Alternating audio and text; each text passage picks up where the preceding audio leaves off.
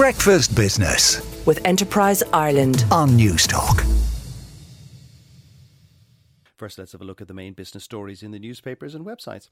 Eoin Burke Kennedy in the Irish Times reports that the government failed to spend 1 billion euro of the 4 billion earmarked for social and affordable housing projects last year. Under its Housing for All strategy launched in 2021, the government pledged to spend 20 billion euro on housing over the next 5 years. However, new figures obtained from the Department of uh, Housing show that it spent just 75% of its original allocation last year. The figures show capital expenditure on social housing, direct builds, and acquisitions came to just under 1.7 billion euro in 2022, while government backed loans to approved housing bodies, AHBs, also for social and affordable housing projects amounted to 1.1 billion euro.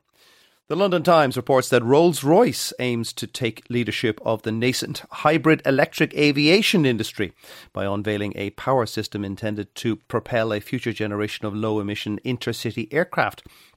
The company sets out its stall to become the number one provider of power and propulsion systems in low emission advanced air mobility today at the Paris Air Show. Initial indications are that it will choose to develop its electric and hybrid aerospace manufacturing in Central Europe rather than the UK.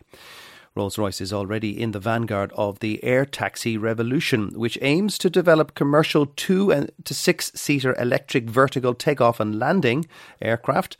The company is playing a key part in startups working on such technology, including Vertical Aerospace and Eve, the eVTOL um, arm of Embraer.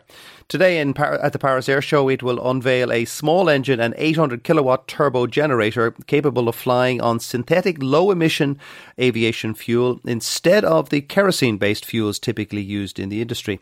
The aim is uh, for it to augment and extend the range of battery electric aircraft that can be scaled up to carry passengers on routes that could include London to Paris.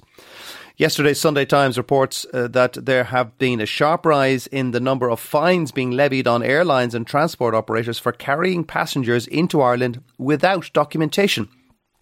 Carriers were hit with 346 penalties in the first four months of 2023, a figure that is on target to exceed a thousand for the calendar year.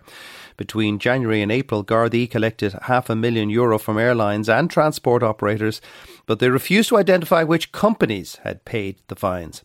The data appears to be the reverse of comments made last month by Simon Harris, then the Justice Minister, that the number of asylum seekers arriving in Ireland without documents had begun to drop. Breakfast Business with Enterprise Ireland. on Newstalk.